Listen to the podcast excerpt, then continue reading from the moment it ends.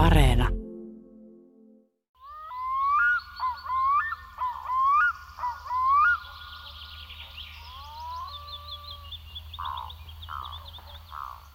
Töölönlahden ranta on tämmöinen vanha historiallinen lintujen ruokintapaikka. 1900-luvulla on täällä noita sorsia ja joutsenia esimerkiksi niin ruokittu ihan ja kaupungin toimesta esimerkiksi 50-luvulla pidetty avoimena osin tätä vettä tässä lintuja varten.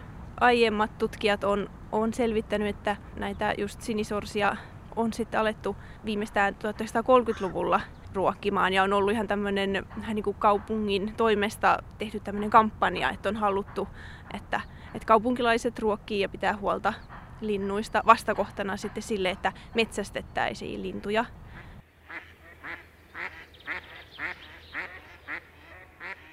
Mikäli tänään vietäisi kauppatorille sata vuotta sitten elänyt helsinkiläinen, hän ällistyisi lokkien, sorsien ja varislintujen määrää sekä niiden kesyä käyttäytymistä.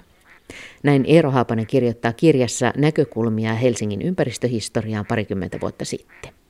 Hän kuvaa siinä sitä, miten sinisorsasta tuli alun perin helsinkiläinen, otsikolla villisorsista pullasorsiksi.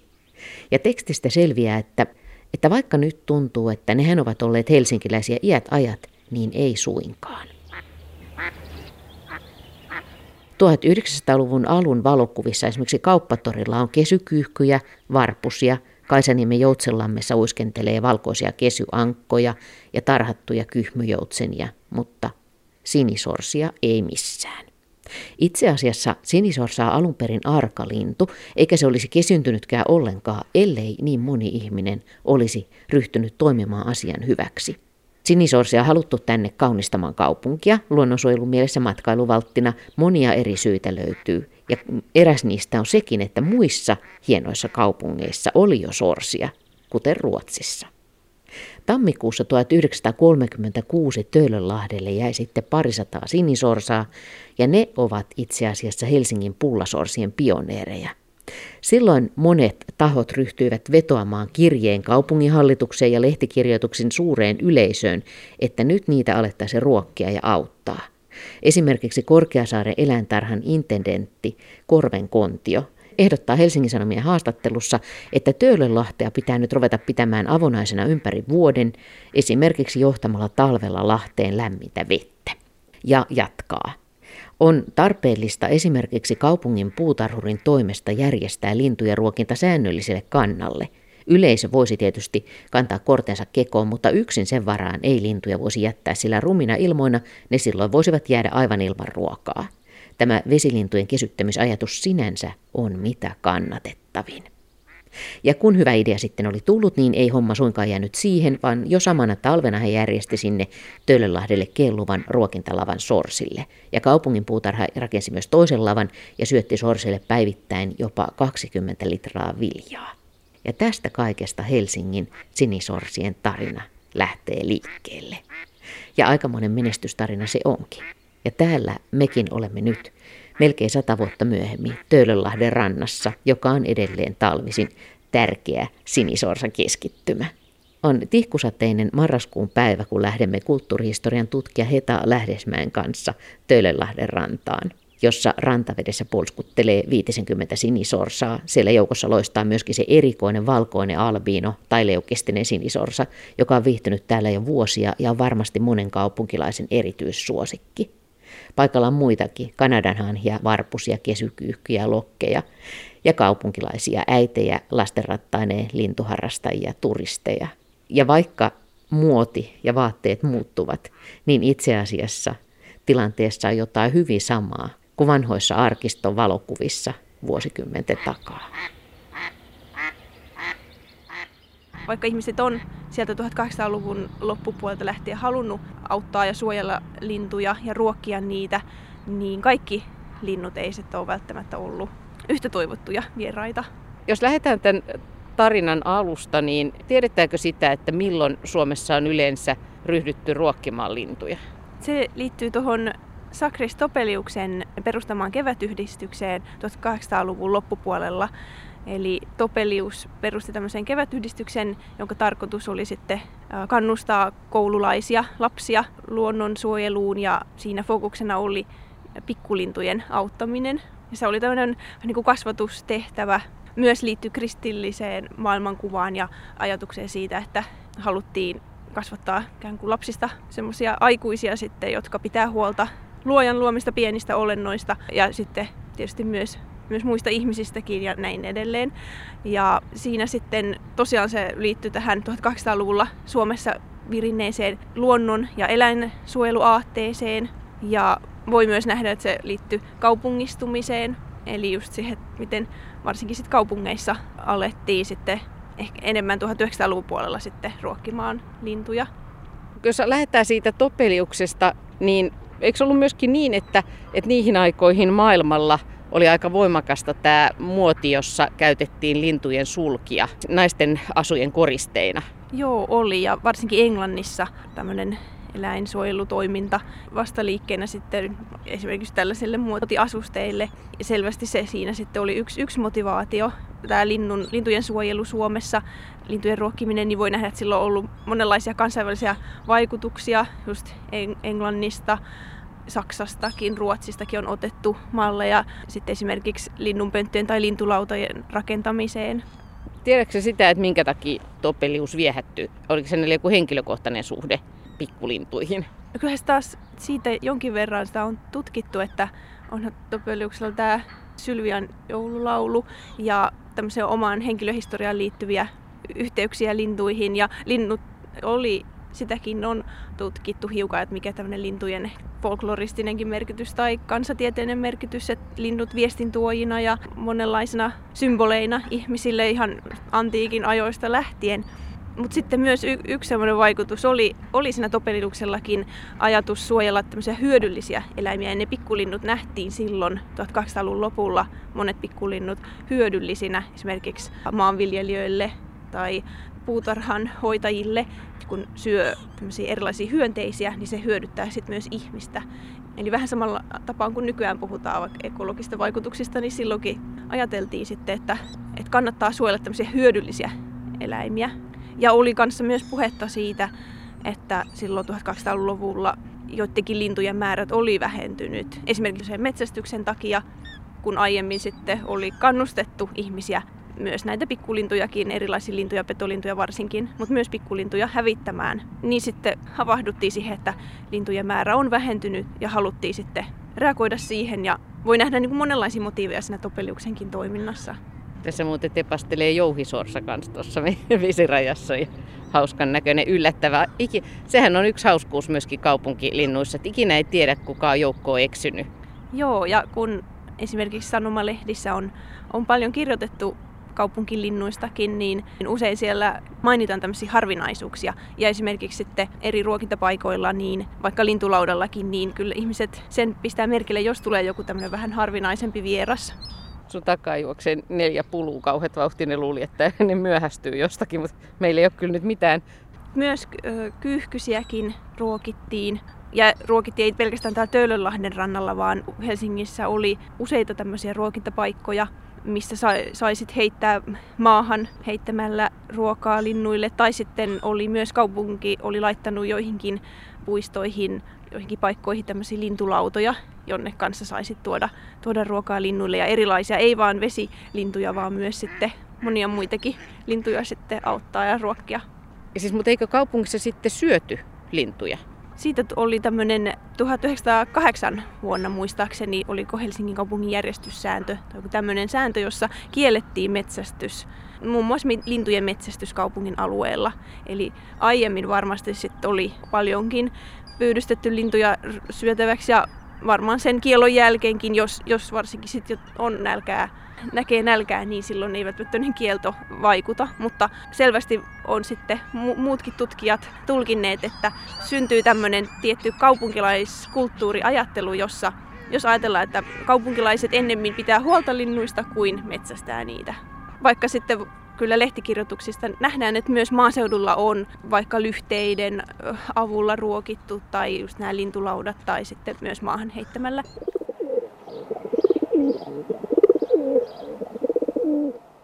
Tähän yli satavuotiaaseen lintujen ruokinnan historiaan Suomen kaupungeissa mahtuu siis tietenkin kaikenlaisia käänteitä. On uusia tulokkaita, niin kuin sinitiaiset, varikset, harakat, vanhoja ihmisseuralaisia, niin kuin vaikka naakka. Kaupunkilintujen ruokinnan historia alku on tietenkin oikeasti aika lailla epämääräinen ja varmaan on yhtä vanha kuin kylät ja kaupungitkin täällä meillä ja maailmalla. Jotkut linnut ovat kulkeneet ihmisten mukana jo aikojen alusta, lyöttäytyneet matkaan, niin kuin vaikkapa varpuset, jotka ovat viihtyneet ihmisten seurassa heti maanviljely alettua niin pitkään, ettei kukaan enää ihan tarkasti edes tiedä, missä niiden luontainen alkukoti on. Ihmisellä on pitkä historia pulujen tai kesykyhkyjen kanssa, että niitä on käytetty tai kirjekyyhkyinä. Ja sitten kau- kaupungissakin, Helsingissäkin on ollut tämmöisiä kyyhkyslakkoja joidenkin talojen katoilla, esimerkiksi 1900-luvulla vielä mutta sitten jossakin vaiheessa 1900-lukua niin pullujen maine, maine niin kuin huononee ja se liittyy osaltaan tämmöiseen niin kuin terveysajatteluun tai saniteettinäkökulmaan, että aletaan ajattelemaan, että pulut on terveysuhka ihmiselle, että levittää esimerkiksi täitä ihmisiin tai sitten sotkee paikkoja, sotkee esimerkiksi patsaita ulosteella ja syö vaikka puistoista sitä ruo, ruohon siemeniä tai jotenkin pilaa sitä semmoista kaunista kaupunkimaisemaa, niin sitten sit niistä tulee, tuleekin tämmöinen vähän niin ei-toivottu. Ja Helsingissäkin 50-luvun lopulla niin kiellettiin nimenomaan sitten kyyhkysten ruohkiminen, paitsi tämmöisillä tietyllä kaupungin merkitsevillä alueilla, mutta että yritettiin vähän sit suitsia sitä, että yksityiset ihmisetkin sitten ruokkis vahingossa tai tahallisesti kyyhkysiä. Että se, sitä ennenkin niin kaupunki oli saattanut pystyttää niin erityisesti kyyhkysiä varten tämmöisiä lintulautoja ja jollain lailla kannustaa sitä. Mutta sitten vaikka, vaikka se muuttui tämmöiseksi niin kielletyksi toiminnaksi niin, tai rajoitetuksi toiminnaksi, niin kuitenkin aina sitten oli tämmöisiä kyyhkysten ystäviä, jotka saattoi sitten haluta ruokkia niitä ja saattoi kritisoida, koska Helsingissäkin järjestettiin tämmöisiä kampanjoita, joita kutsuttiin kyyhkyssodiksi, eli yritettiin sitten vähentää kyyhkysten määrää, niin jotkut ihmiset sitten kritisoi näitä toimia ja heitä kutsuttiin esimerkiksi kyyhkysten ystäviksi. Et kaupungeissakin on sitten ollut varmasti läpi kaupunki, kaupunkien historian niin ollut ihmisillä erilaisia ajatuksia, että ketkä, minkälaiset eläinlajit on tervetulleita jakamaan sitä elintilaa ihmisten kanssa ja ketkä sitten ei ole niin toivottuja vieraita. Ja kyh, kyyhkynen on sitten muuttunut vähän semmoiseksi ei-toivotuksi. Tämä on huvittavan näköistä, kun samalla kun se kerrot tätä, niin tässä niin 20 kalalokkia katsoo meitä epäileväisesti, että mistä te oikein puhutte, niin seisoo ihan, ihan lähellä. Ja onhan lokitkin semmoisia, jotka on toisaalta moni toivottaa tervetulleeksi varsinkin merenrantakaupungissa, ne tuo kevään fiiliksen ja muuta ja silti tosi moni vaikkapa torilla niin ärsyytyy niistä.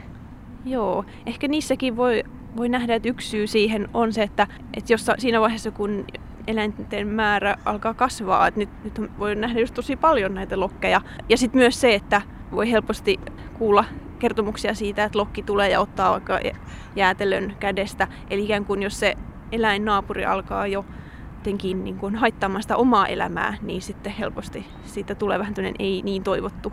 Tässä pyörii myöskin näitä varpusia.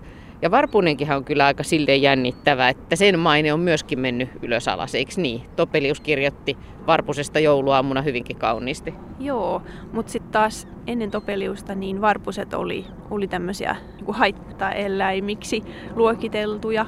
Ja sitten 1200-1900-luvulla kun kirjoitettiin vaikka lintulautojen vieraista, niin Varpunen oli vähän tällainen osin toivottu, osin ei niin toivottu, ja voitiin kuvailla vähän tämmöisen ahnaaksi vieraaksi, ja joka sitten saapuu jotenkin tämän parven joukossa runsaslukuisesti ja syö sitten vaikka muilta punatulkuilta sitten ruuankin. Ja nykyään, kun tiedetään, että varpusella menee huonommin kuin aikaisemmin, niin se varmaan muuttaa, tämmöinen tieto muuttaa ihmisten näkemyksiä ja ajatuksia. Joo, että kyllä se niin uhanalaiset lajit ja vähänlukuiset lajit, niin se on vaikuttanut siihen, että miten paljon halutaan auttaa tai ruokkia. Varpushaukka pyörähti tässä meidän pään päälle ja se tästä koko jengi lihahti lentoon, mutta nyt ne laskeutui tonne jo vähän tähän ihan lähistölle. Entä sitten nämä lintulaudat? Miten vanha keksintö on tämmöiset lintulautaruokinnat? No siitä Suomessa 1800-luvun lopulta viimeistään silloin syntyy tämä tämmöinen nykyäänkin olemassa oleva lintulauta tai tämmöinen konseptitekniikka, jonka avulla ruokitaan lintuja. Voisi ajatella, että aluksi hyvin tämmöinen yksinkertainen pelkkä lauta ikkunan alla tai tikun nokassa pihalla. Sitten esimerkiksi lyhde, kauralyhde on ollut tämmöinen kans 1800-luvun lopulta asti käytössä ollut lintujen ruokintatapa. Että kyllä se sieltä ainakin 1800-luvun loppupuolta lähtien on ja liittyy just tähän lintujen, lintujen suojeluun ja topeliukseenkin sitten johtaa ne juuret. Että hän kannusti lapsia varsinkin sitten laittamaan tämmöisen lintulaudan ja ruokkimaan sit lintuja, pikkulintuja. Tiedetäänkö sitä, että tehosko se nimenomaan lapsiin vai, vai oliko ne vanhemmat, jotka laittoi niitä vai oliko tässä lapsilla iso merkitys? Vaikuttaa siltä ainakin lehdissä julkaistut ohjeet, oli, monet niistä oli osoitettu nimenomaan lapsille, mutta kyllä niissäkin saattoi lukea, että jos, jos et itse osaa, niin pyydä vaikka isää auttamaan. Ja sitten 1900-luvun edetessä niin voidaan kirjoittaa vaikka just aikuistenkin valmistamista tai tekemistä lintulaudoista. Et alu, aluksi se näyttäytyy tämmöisenä lap, nimenomaan lapsille suunnattuna toimintana, mutta kyllä, kyllä osa, tietysti voi ajatella, että ne mallien suunnittelijatkin on sitten ollut aikuisia, mutta se sitten 1900-luvun edetessä niin ehkä sitten voisi ajatella, että enemmän ja enemmän aikuisetkin sitten ryhtyy niitä valmistamaan ja ruokkimaan. Minkälainen se tuotekehittely sitten on ollut tässä vuosikymmenten mittaan, miten ne on muuttunut? Jo siinä, jos tämä yksinkertainen malli on tämä pelkkä lauta tai pöytä, niin sitten siihen nopeasti sitten ehdotellaan, että kannattaa laittaa jonkinlainen katto, katos, että lumi ei sitten tuiskua siihen laudalle ja sitten kuitenkin voidaan ajatella, että kannattaa olla sellainen jotenkin avonainen, että linnut pääsevät. Jossain kohtaa annetaan ohjeita, että, että ei liian avoin, jotta esimerkiksi just nämä pulut ei pääse, vaan ne pienemmät linnut. Sitten alkaa jossakin vaiheessa, jo aika varhaisessa vaiheessa, tulee tämmöisiä ihmisten talojen mallisia. Että halutaan rakentaa tämmöisiä talomallisia lintulautoja. Ja mitä moni, monimutkaisempia erilaisia ruvetaan miettimään, että että on tämmöisiä vähän niin kuin istuinoksia linnuille. Ja mietitään ehkä sitten jo semmoista puhtausajatusta, että, että miten, se lintu, miten se lintu asettuu siihen laudalle niin, että ei pääse vaikka ulostamaan sit sen ruoan päälle. Ja kaikenlaisia monimutkaisia, mutta kuitenkin myös tämmöiset hyvin yksinkertaiset mallit. Sitten voi ajatella, että on tämmöinen aika vanha tapa varmasti, varmaankin ollut vaikka talin sitominen puuhun. Tai sitten laitetaan roikkumaan jostakin puusta palatalia ja sitten yksi hauska oliko 50-luvun lopulta niin lehdissä kannustettiin kookospähkinään. Kookospähkinästä valmistamaan sitten lintulauta, eli tämmöisiä eksoottisiakin materiaaleja voitiin käyttää. Ja monenlaisia kierrätysmateriaaleja, vaikka vanhasta kukkaruukusta voi tehdä. Eli hyvin, sit alkaa tulla tämmöisiä hyvin monenlaisia erilaisia malleja. Niin kookospähkinä siis 50-luvulla. Onko Joo. täällä monella ollut kookospähkinöitä?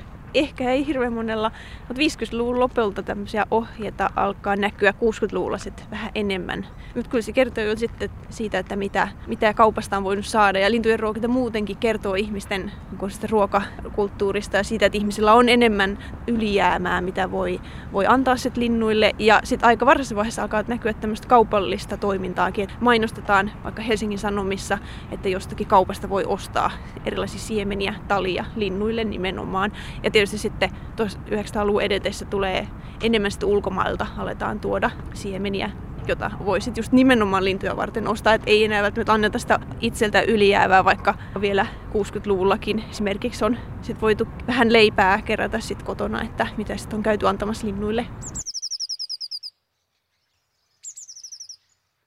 Ehkä juuri tämän luettuanne satutte huomaamaan nälkäisen pikkulinnun kotipihassanne. Neuvonpa teitä olemaan linnulle avuksi. Te pojat, joiden käsissä pysyy puukko, kirves ja saha, voitte heti ruveta laittamaan lintulautaa, joka pystytetään kahden lisäpuun avulla ikkunan alle. Tai voitte laittaa oikein pienen talon, jossa on kattokin tuiskun varalta, mutta ei seiniä. Neljä pystypuuta, joka nurkassa pitää kattoa pystyssä. Näin kehottaa lasten kuvalehti vuodelta 1913 ja Nuorison eläinten ystävälehti vuodelta 1924 jatkaa perustellen, miksi tällainen lintulauta kannattaa laittaa. Et voi aavistaakaan, miten paljon iloa ja huvia sinulla siitä tulee olemaan. Saat nähdä hauskoja ruokavieraita, joiden puuhia on lysti tarkastella. Saat oppia tuntemaan eri lintulajien elämästä ja luonteesta monta uutta puolta. Ja saat tuntea sen ilon, että linnut pian oppivat suhtautumaan sinuun luottavasti ja rohkeasti, kun huomaavat, että tässä ei ole vaaraa, vaan hyvän ystävän tarjoama ateria. Ja esimerkki Suomen Kuvalehdestä vuodelta 1970 kertoo myös lintujen ruokintaa vaikuttaneista kansainvälisistä vaikutteista. Tehkääpä kuten erässä Englannista tulleessa kuvassa.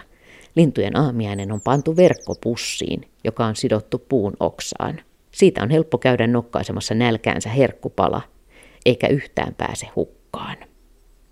Tutkija Heta Lähdesmäki on käynyt näitä ja lukemattomia muita arkistojen aarteita läpi osana Helsingin yliopiston tutkimusta, jossa hän on mukana. Se on itse asiassa lähtenyt liikkeelle vähän eri kulmasta rottatutkimuksista kaupungeissa, joihin myöskin lintujen ruokintakysymys liittyy. Aika varhaisessa vaiheessa jo 1910-luvulla muistaakseni on ensimmäisiä lehtikirjoituksia, jossa jossa tämmöinen kirjoittaja kertoi, että näki kamalan vieraan lintulaudalla rotan ja sitten antaa ohjeita siitä, että miten, miten kannattaa se lintulauta, minkälainen sen kannattaa olla ja missä sen kannattaa olla, että ei tulisi tämmöisiä vieraita. Ja Helsingissä esimerkiksi lähteenä on käyttänyt näitä Helsingin kaupunginarkiston erilaisia kaupungin valtuuston ja hallituksen aineistoja, mietintöjä, erilaista tämmöistä viranomaisaineistoa, miten, miten on tätä Helsingin kaupunkitilaa mietitty ja millaisia päätöksiä tehty siitä, niin siellä alkaa muistaakseni sitten enemmän 50-60-luvulla nousta se. Ja esimerkiksi se kielto kyyhkysten ruokkimisesta, niin siinä yksi motivaatio, että miksi haluttiin kiertää 50-luvun lopulla kyyhkysten ruokkiminen, oli se, että se ruoka, joka tarkoitetaan kyyhkysille, niin se usein päätyy myös rotille ja nähtiin niin tämmöinen yhteys lintujen ruokkimisen ja rottien määrän kasvun välillä. Sitten se toinen kysymys, jota sä mietit, eli tota, miksi ihmiset ruokkii lintuja? Siinä musta tuntuu, että monet motiivit on samoja silloin 1800-luvun lopulla edelleenkin. 1800-luvulla voitiin korostaa ehkä just niitä semmoisia kristillisiä arvoja tai sitä kristillistä ihmiskuvaa.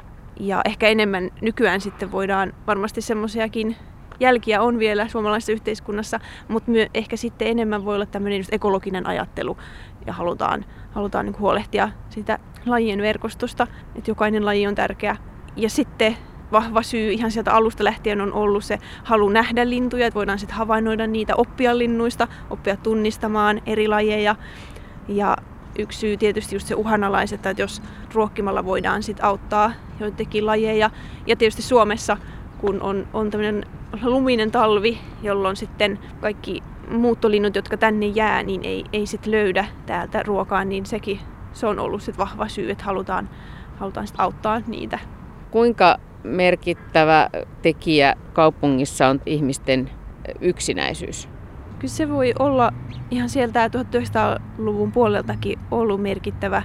Et jossain lehtikirjoituksessa voitiin puhua vaikka linnuista kaupunkilaisten lemmikkeinä. Ja muistan yhden tämmöisen kirjoituksen, jossa kirjoittaja tuolla suomalaisen kirjallisuuden seuran arkistossa tallennetussa muistossa niin kertoi, että hän ei saanut lapsena, että ei ollut mahdollista olla lemmikkejä, mutta linnut oli sitten, että kun meni ruokkimaan niitä kaupungin lintuja, niin se oli vähän semmoista toimintaa.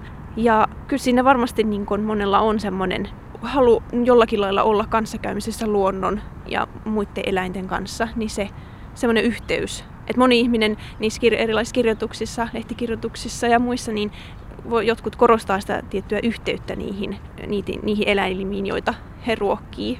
Eli yllättävän niin kuin samojakin asioita silloin ja nyt. Joo, ehkä se on yllättänyt nyt jo tässä vaiheessa tutkimusta, että ne motiivit on monet hyvin samoja. Kaupungeissa talvella niin lintuja voi nähdä itse asiassa aika hyvinkin. Monet linnut tulee kaupunkeihin, koska täällä on vähän lämpöisempää. Ja merkittävä tekijä on myöskin tämä, että täältä löytää ruokaa joko tahattomasti, täällä on jäänyt jotain nakkisämpylöitä jonnekin lojumaan tai sitten just se, että moni ihminen ruokkii. Kyllä toki maaseudullakin ruokitaan, mutta tota, kyllä sillä varmaan myös niin kuin linnuille ja lintumäärille ja eri lajien runsaussuhteille on ollut vaikutusta tällä pitkään kestäneellä ruokinnalla. Joo, ja kyllä siitäkin on lehtikirjoittelua, missä ihmiset miettii tätä omaa vaikutusta lintuihin.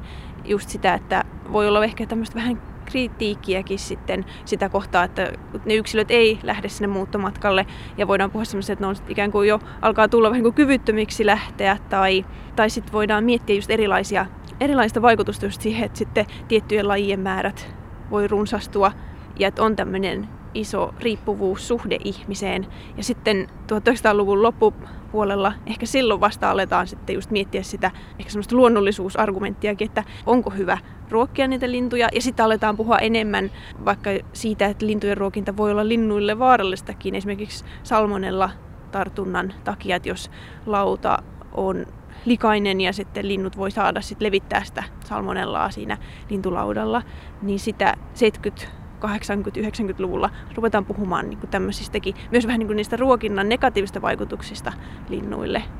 Nyt me tosiaan seistään täällä Töölönlahden rannalla ja nytkin kun me katsotaan tässä, niin kolme eri äitiä lastenvaunujen kanssa on tuossa esittelemässä vähän matkan päässä olevia sinisorsia noille lapsille, että kyllä tämä edelleen, edelleen nämä linnut kiinnostaa. Joo, ja on semmoinen vähän kuin kasvatuksen osana nähty. Ihan se 1200-luvun lopulta niin edelleenkin halutaan, moni haluaa opettaa lapsille semmoista tiettyä niin kuin luo, ehkä luontokasvatusta, mutta se on jotenkin kiinnostava huomata, että se on ollut siellä ihan siellä 1200-1900-luvun alkupuoleltakin lähtien. Nimenomaan la, lapsia kannustetaan toimimaan lintujen hyväksi. Te keräätte nyt siis osana tätä tutkimusta, niin keräätte myöskin ihmisten kertomuksia lintujen ruokinnasta, lintulaudoista tai muista tavoista, joilla lintuja ruokitaan. Joo, eli toivotaan ihmisiä osallistumaan tutkimukseen ja vastaamaan tämmöiseen lintujen piharuokintakyselyyn, jossa sitten toivotaan ihmisiltä valokuvaa pihassa olevasta lintulaudasta tai muusta ruokintalaitteesta ja sitten lomakkeella voi sitten kertoa tarkemmin tästä ruokintapaikasta. Voi kertoa nykyään käytössä olevasta ruokintapaikasta tai sitten menneisyyden tai muistojen ruokintapaikasta, ei enää käytössä olevasta. Ja meitä kiinnostaa just ihan se semmoinen käytäntö, että miten Suomessa ihmiset ruokkii pihalintuja, millaisia lintulautamalleja tai muita ruokintalaitteita käytetään. Ja sitten kiinnostaa just tämmöiset, ketkä on niitä toivottuja vieraita ruokintapaikalla, ketkä ehkä vähemmän toivottuja. Ja sitten myös erilaiset asenteet, mielipiteet, tunteet, mitä se lintujen ruokinta herättää ihmisissä.